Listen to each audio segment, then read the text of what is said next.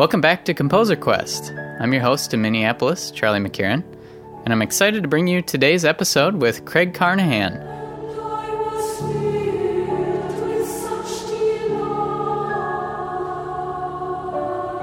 He's an excellent choral composer, and he's also the vice president of programs at the American Composers Forum. So he shares some great advice about making a career out of your composing, from grant writing tips to talking with performers to get your music played. Lots of good stuff coming up. If you're new to this show, I invite you to go to composerquest.com where you can find all the other interviews and download or stream them for free.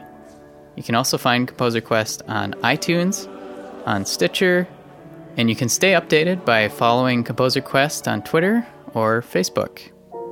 Last night, I ended up going to an interesting movie with my brother and a friend of ours. We saw Her. Maybe you've heard of it. It's where Joaquin Phoenix falls in love with his operating system.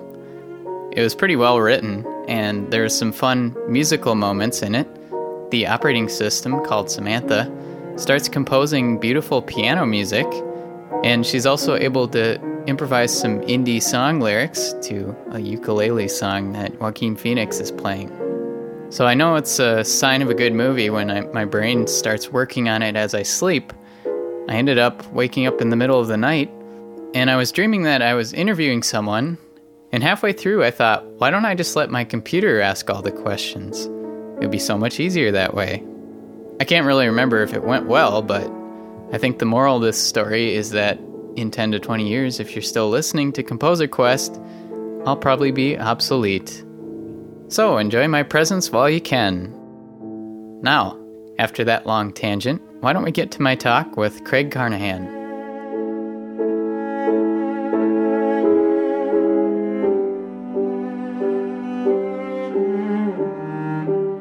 Craig, thanks for being here. Yeah. Maybe you could introduce yourself for people who don't know you. Sure. My name's Craig Carnahan, and um, I moved to Minneapolis in 1980 to go to the University of Minnesota in the master's program in composition. I studied with Dominic Argento and Paul Fetler, and um, I came here mainly because I, I really wanted to concentrate on writing choral and vocal music, and Dominic was about as good as it gets in the country for his ability to, to set text and, and teach. So it was a great experience. Um, that was early days of what was then the Minnesota Composers Forum. Back in the days when it really was a forum, and we could get mm. together in people's living rooms and, and sit and talk. So I got involved with that early on, and um, so have have lived here. And and um, I've not um, ever made my living solely as a composer, but I've maintained a pretty active composition schedule over all of these years. And then about seven years ago, I was asked if I was interested in, in working for what is now the American Composers Forum on staff as the vice president of programs, and that's still my day job. so yeah, that's cool. Yeah. What have you learned over the years of being with the American Composers Forum, and when it started out as the Minnesota mm-hmm. Composers Forum? You know, it was interesting because back in 1980, I had never said the words "I am a composer." I'd never met a composer. I'd never been in a room with a composer. I, you know, I really thought they were all a bunch of dead white guys from Germany, you know. but um, just being in, you know, around other people who were doing what I was doing was such an amazing, eye-opening experience. Everybody was there to create new sounds. And just being in that community, the value of that is the biggest, probably the biggest lesson.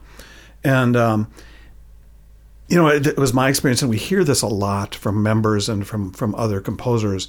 You know, I got a terrific education at the U of M in all of the academic pursuits necessary to become a composer. So harmony and ear training and and orchestration and you know theory and counterpoint and all that kind of stuff.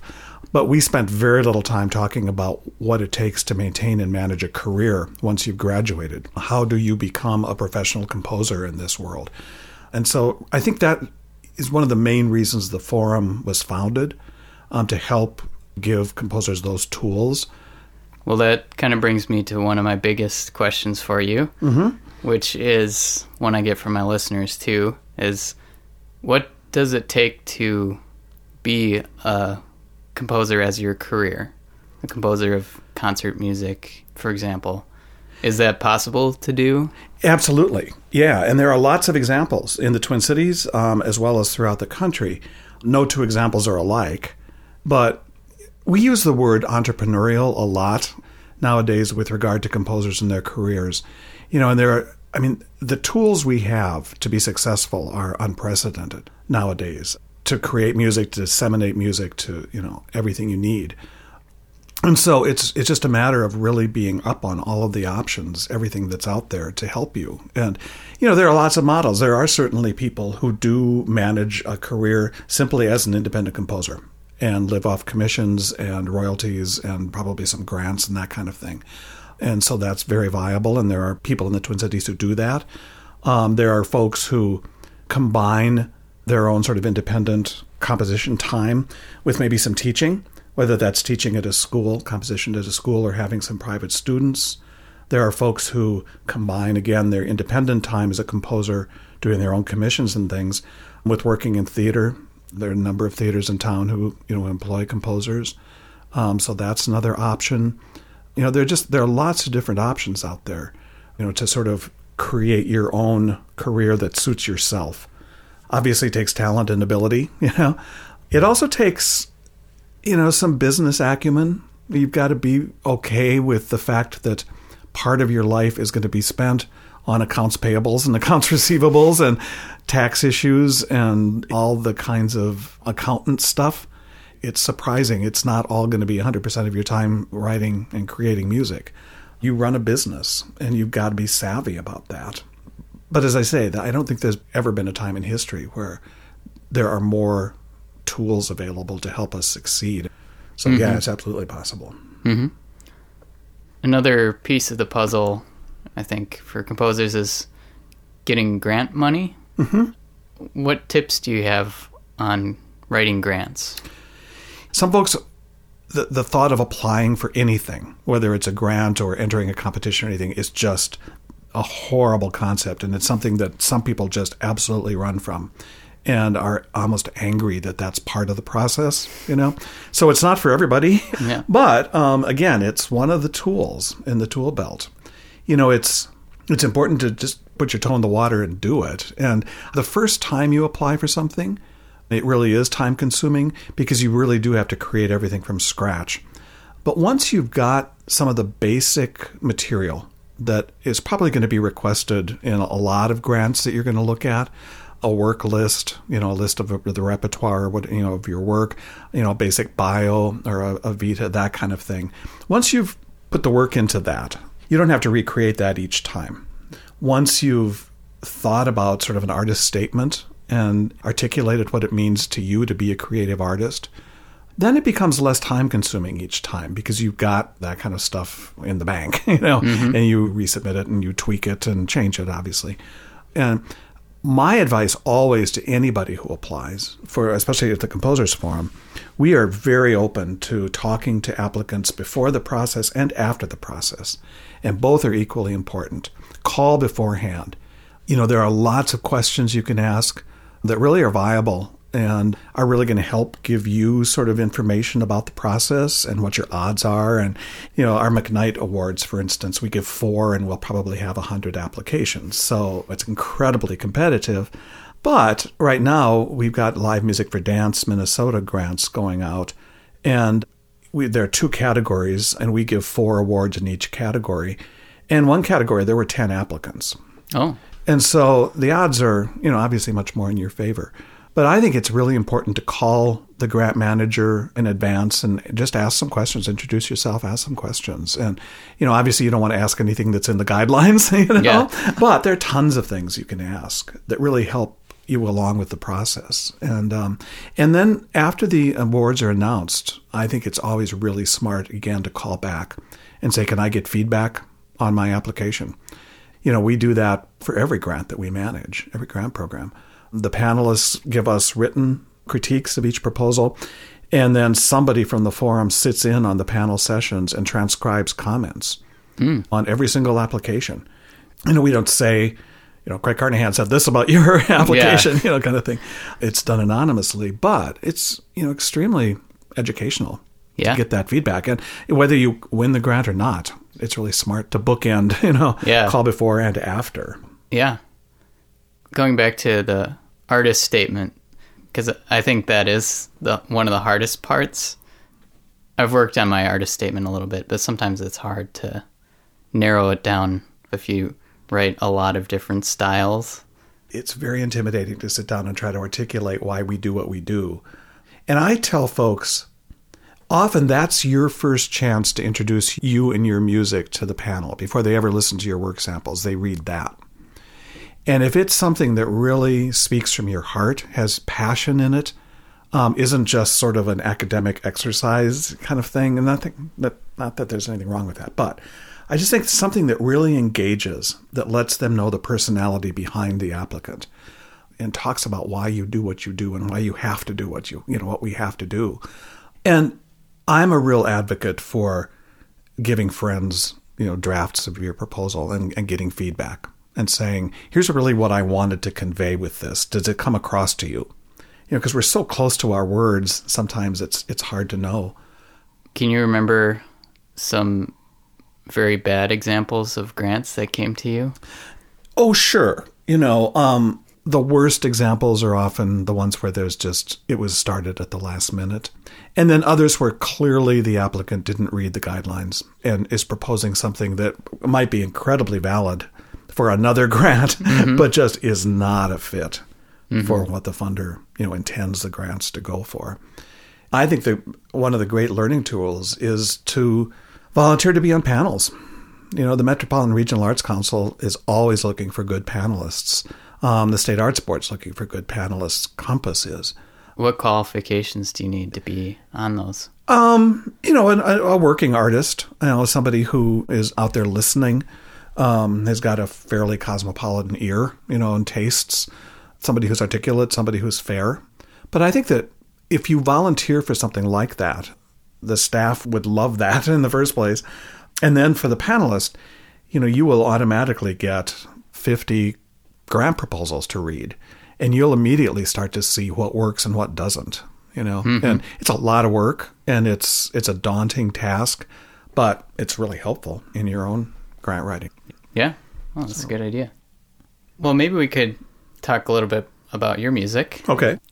First question for you is what do you think is your best piece and why? The piece that's probably been the most successful for me is a choral piece that I wrote, I think in 2004, actually. And this is this will be a fun story because it kind of ties into the whole application process. It's an a cappella choral piece called Thou Shalt Know Him When He Comes, and it's a Christmas piece. And the text is gorgeous. It's an anonymous text. But it talks about the you don't need choirs of angels and brass fanfares and sky lit up with stars to know that there's this amazing presence on earth. You know, you feel it in your heart, you feel it in the firmament, kind of thing. Uh, so it's a very quiet take on on the Christmas story. And um, I wrote it to enter into a competition. Some of the, I mean, like the top choirs in the world were jointly sponsoring this competition. And your piece would uh, be performed by all of them. And I mean, it was a kind of thing. And I knew going into it that it was going to be incredibly competitive. But I entered this piece and I didn't get, I didn't win. But a couple of weeks after the announcement was made, one of the panelists contacted me, and it's a guy named Craig Johnson who conducts Conspirare down in Austin, Texas, which is a terrific choir. And he was a panelist, and he liked the piece. And he said, "Would you mind if I perform it?" you know, no, I wouldn't mind. you know, and they ended up performing it a ton, and they recorded it on a commercial CD. He ended up asking. Um, he was starting his own choral series with Schirmer, and it's the first piece in the series, and so it's been done a lot, and it's generated a lot of other commissions and a lot of other perks because of that.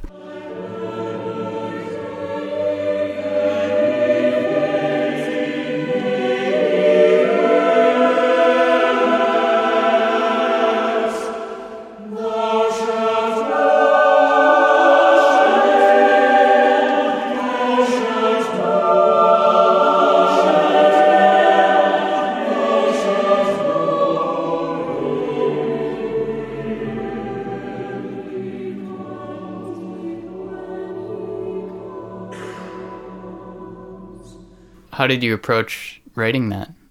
My approach is really text driven from the beginning of the process through the whole thing. for me, the text is the key that unlocks the door for everything. And so I spent a tremendous amount of time looking for texts. And then once I found something and settled on it, you know, then it's about getting it in your head and getting it in your soul and heart and doing all the research you can to, you know, to learn about the text and the poet and the time it was written and why and all that kind of thing. And then, you know, it, it really is a process for me then of sitting down and just speaking the text over and over and over again and starting to do rhythmic dictation of how the, the syllables play out, how the lines play out, until I'm pretty confident that I've got at least a rhythmic structure that makes some sense. And then I start putting notes and, and harmonies together with it. But always mindful that the text wins in my my approach. You know, I, I hope I would never impose my own will on a text and try to make it something that the poet didn't want to make it. When you're setting text to music, do you generally think of all the musical phrases as lining up with the lines in a poem or whatever you're doing or nope uh, no i i kind of pull it apart and i retype or you know rekey texts so that when i speak them at least in my mind it makes more sense as spoken word than when I read it, um, and where the line breaks fall and things, because that might not be where a sentence would break you know, sure. if you were speaking those words.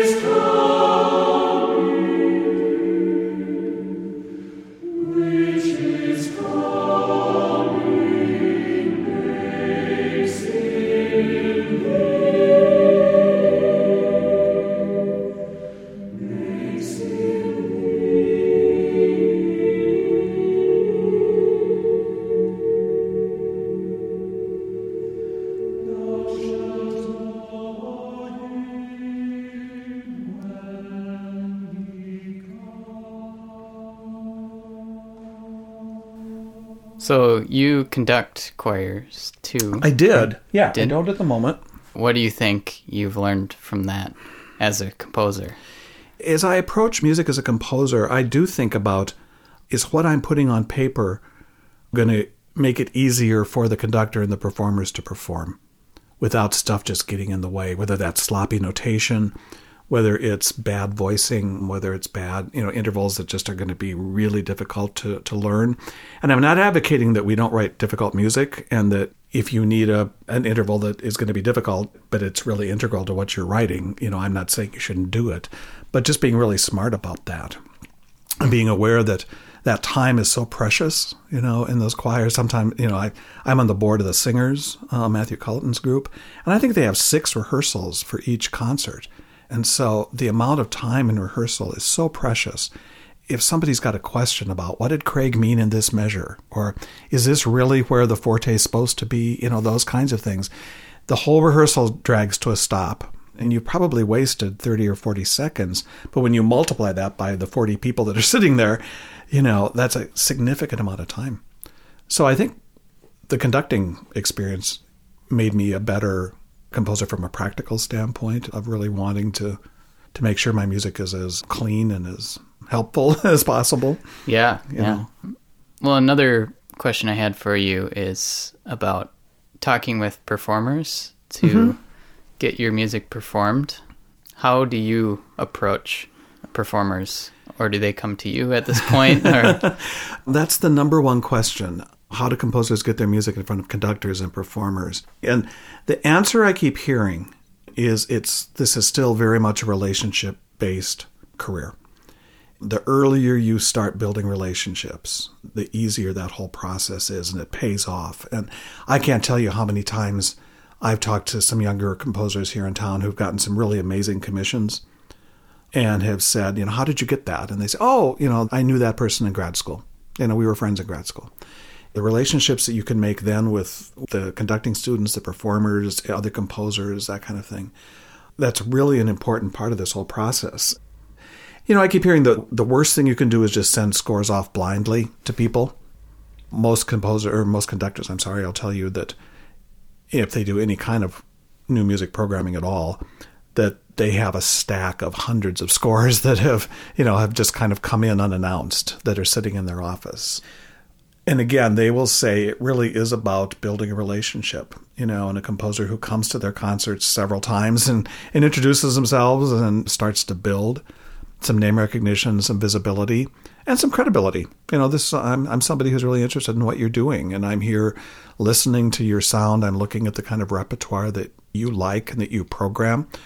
Eventually, then you can say, you know, I've got some music that I think you might be interested in, and you're not just an absolute unknown entity. You know, you're somebody who they know. So. Yeah. And if you were trying to get to the national level, is it a requirement that you get known locally first, just in person, or I mean, well, you have to start somewhere, you know. And I'm sure that there are certain folks who've got the talent that you know right out of the gates they might enter a national competition or something and, and win it and sort of get that instant credibility and instant name recognition. But I think starting locally, you know, especially in a in a market like this where the performing opportunities are so rich and so talented, you know, and then building on that. Um, would certainly be a way to go that I would recommend people follow. Mm-hmm. And if there are people who live out in cities where there's no orchestra or band, they can at least get their music maybe performed at schools mm-hmm. and schools, yeah, school orchestras, mm-hmm. school bands. Yep. And there are there are an amazing number of really fine regional orchestras. You know, they're not the size budget of the Minnesota Orchestra or the St. Paul Chamber Orchestra, mm-hmm. But my parents live in Sioux Falls, South Dakota, and I, I've heard the South Dakota Symphony, and they're terrific. And they're commissioning, and they've got a really great program going and supporting new music. So there are opportunities out there. Um, for choral composers, there's a lot of need for good religious music. Uh, there's always good, you know, need for good school music. The band market is huge. The Composers Forum has a series called Band Quest, which is a series we started about 15 years ago, which was started as a result of requests from band directors at the middle school level that just said the quality of repertoire was just awful. And can't you please do something to elevate the level of work? And so we commissioned some of the top composers in the country to write for middle school bands. And uh, they have to do a little residency and they, they adopt a band and they get to know the kids and get to know what they're capable of doing. Then they write a three or four minute piece. So we publish these once a year and kevin puts the you know just won a pulitzer. He's got a piece in the series and you know it's, it's top-notch people. Every year around christmas time there's a huge band conference in chicago and i was just at it. And I can't tell you how many people come up and say, well, "We want the newest, most recent, you know, the, the hottest, newest piece you've got." And often I think there's this concept that folks are scared of new music. You know, we want to hear Beethoven and Brahms again. You know, don't make us sit through new music. But these are people who crave it. And there's a huge market out there for really good quality wind ensemble music at all stages, not just middle school. And there are a lot of composers out there, um, especially, and that's been a, a fun thing with BandQuest. A lot of those composers had never, ever written a band piece and all of a sudden they they had a good experience with it, and they they've continued to do it. Cool. Um, yeah. So you know, it, I don't think you have to have you know Minnesota Orchestra in your backyard to still get your music out there. The opportunities section on the Composers Forum website usually has 200 or more opportunities for composers, and a lot of those are calls for scores from performing organizations and, and performers that are looking for new music is there anything else you'd like to plug um, for the Composers Forum? the Composers Forum? Yeah. Well, you know, we just moved into new offices that we're really excited about in the Landmark Center. And um, on January 31st, which is a Friday, we're doing an open house, which everybody's welcome to attend. I think it runs from 3.30 to 7.30, and um, there'll be live music and refreshments, and it's a chance to sort of see the new office space. And Innova, our recording label, those guys will be out and I'm guessing there'll probably be some gifts and something else. So, so if you're in the Twin Cities, yep. that'll be great. Yep, it's 522 Landmark Center. We're on the fifth floor, and the Landmark Center for is uh, the big castle-like building in downtown St. Paul. So the Innova recording label, mm-hmm. could you explain that a little bit? Yeah, absolutely. The McKnight Foundation endowed the label, Innova, and it's a unique entity in the business because it's endowed, so the cost to be on the label for the artists is subsidized by the endowment. Artists come to the label with a final recording that's mastered and pretty much ready to go and pay an administrative fee. And then they own 100% of the royalties, they own their own copyright. All distribution is through Naxos USA. They handle digital and physical distribution for us, and they do a phenomenal job. We have designers if folks want, you know, if the artists need somebody to design the cover art. We have a publicist on staff who sends out copies to critics and and um, you know folks who, who review recordings and things. We do about t- somewhere between 25 and 30 CDs a year we add to the catalog. And I think right now it's like maybe 480 titles total. So it's a big collection of music and it's a very eclectic mix of stuff. That's really cool. Yeah. How do you select artists for that? Or is there an application process? Um, Philip Blackburn is sort of the artistic director of the label and really runs the artistic aspect of the label. There's other staff that handles other other aspects of the label and helps it keep moving. And um, you know, a lot of it has to do with with recordings that are a good fit, uh, things that we can market well. So it's got to be something that fits within the library of the label. There are only 24 or 25 a year, and so it's it's fairly selective. And the the Innova team kind of sits down and listens to things and makes decisions. So it's not a written application as such as again it would just be a, it would start. My recommendation would be uh, to start with a phone call to Philip sure. and um, sort of say, here's what I've got, and then let him talk through the process. They have their own website. There's a link uh, on the Composers Forum site to the Innova site, and there's a lot of information there that people who are potentially interested in being on the label should look at. Sure. Is that limited to American composers or No, anybody. cool? Yeah. And American Composers Forum, I mean, obviously it's called American Composers Forum, but is that limited to people who live in the US? It's not. Okay. Our membership fluctuates right around 1,800 usually, and we have members right now in every state. But I think there are 18. There are members in 18 other countries. Oh, cool. Yeah. What do you foresee as the future of the forum? Right now, we're the only membership-based composer support organization. There used to be Meet the Composer, the American Music Center, and the American Composers Forum. Uh, Meet the Composer and the American Music Center merged a few years ago to create New Music USA, which is a, a wonderful organization out of New York that everybody should know about. They have a huge endowment and therefore considerable money to give to support the field. Uh, folks should know about them. and, uh, anyway, so at that point, we became the only membership based organization. And there's a lot to be said about that feeling of membership. And I think I alluded to that earlier. Just being part of that community, you know, and saying, I'm part of this body of people. I'm not the only person out there who's trying to create music, I think is a real service. And I think that that's going to continue. I think that what's going to change you know, we're getting requests for video game composing workshops and film scoring workshops and you know those kinds of things where I think 10 or 12 years ago that wouldn't have been on the on the docket at all. One other thing I was going to ask you about I noticed you've done a lot of arrangements for mm-hmm. choir, and I was wondering what the legality of doing arrangements and distributing that is. The words public domain are really important Yeah. for composers. you know, it's the same as with text. You know, I can't just go and say, you know, I want to use a Robert Bly text, you know, and I'm going to set this to music because it's under copyright and I have to have permission. And the same is true with a melody. If it's a folk song, if it's, you know, a hymn or whatever, and it was written, you know, quite some time ago, you know, you're free to do that without getting permission. But if it's something that's written more recently, you have to get permission to do it or you can be sued. And the original owner of the copyright can stop you from distributing the piece. Mm-hmm. And there are examples that are very painful that I know of that composers have spent a lot of time um, working on a project only to be told by the copyright holder, you don't have permission to do this and you can't, you know, you have to destroy it. So, where do you go to get permission for those kind of things? You go to the original copyright holder, which is usually the publisher Okay. of, of the work. Publishers almost always have a rights and permissions department. It's not a huge profit center for a lot of them.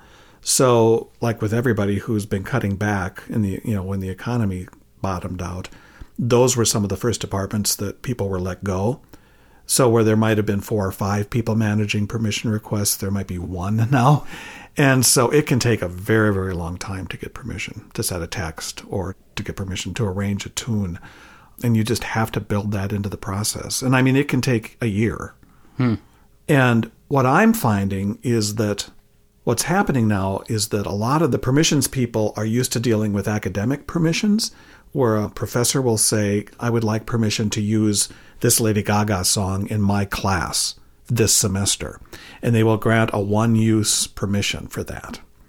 And so they'll say, you know, I'll say, I want a, the permission to set this Robert Bly poem. And they'll say, fine, we'll give you permission. It can be performed once. You know, because that's their point of reference from academic use. Yeah. You know, it's, it can be used once in this class, and then you can't use it again unless you get permission again. So, as I say, it's changed that whole landscape, and I think it's forced a lot of folks to look for texts that are in the public domain or to work with a living poet and, and collaborate right away. Mm-hmm. The Library of Congress, you can search for texts that are in the public domain. Um, they have a search engine. Um, there are other good search engines out there. But it's that's a big part of the business side of managing the career. One of the big misconceptions is that the Bible is free use. Well, of course, the Bible's in public domain. Anybody can set the Bible. Well, some editions of the Bible, that's true. You know, Oh, but wow. you know, if it's a if, you know if it's like the Living Word edition, which was just written recently and is you know, under copyright, you know that is not public domain. That's not you know you don't have that use. Or if a poem, well, let's say I don't you know name a 14th century poet or something that would you know a poem is written in Italian, but it's been translated into English and is now that translation's under copyright. You have to get permission to do that as well. One of your pieces I really liked was Notturno. I don't know if I'm pronouncing Oh that right, yeah, but the cello I- piece. yeah, that one Yeah. caught my ear on your website. That's one of the purely instrumental pieces I've very few purely instrumental pieces I've written. The Timothy Dupre is the pianist asked me to do that, and then Joe Johnson, who at that point was cellist with Minnesota Orchestra, was the cellist. They're both terrific performers, and I was studying the Britten unaccompanied cello suites and um, seeing how wonderfully he wrote for cello. So the piece kind of came out of that study and, and those sounds and, and that approach in my head and then turned into sort of a gentle lullaby you know after that uh, this whole nighttime which is a theme i think in a lot of my music um, night and evensong and dusk images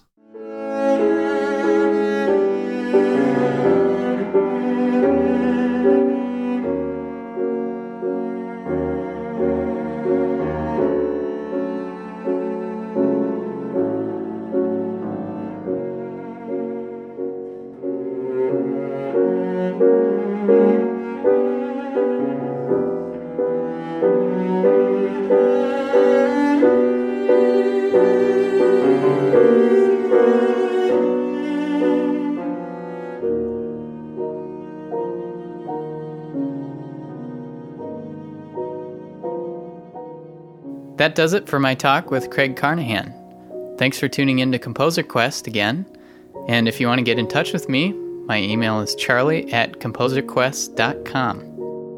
For more of Craig's music, you can visit craigcarnahan.com, and his last name's spelled C A R N A H A N. I also recommend checking out the American Composers Forum site, composersforum.org.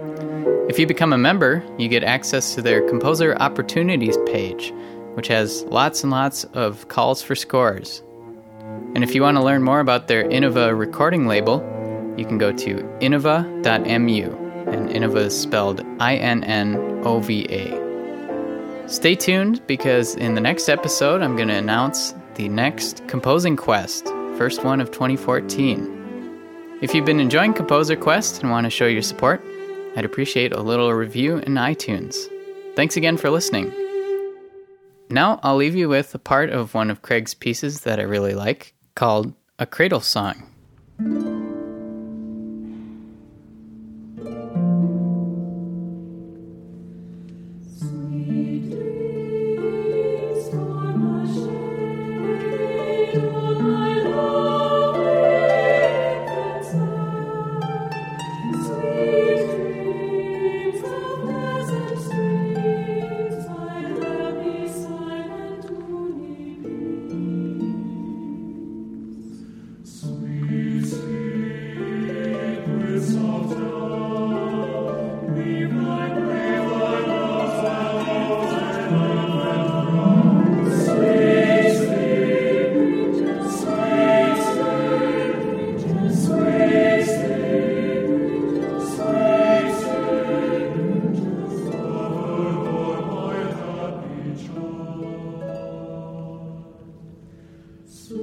Christmas, Christmas.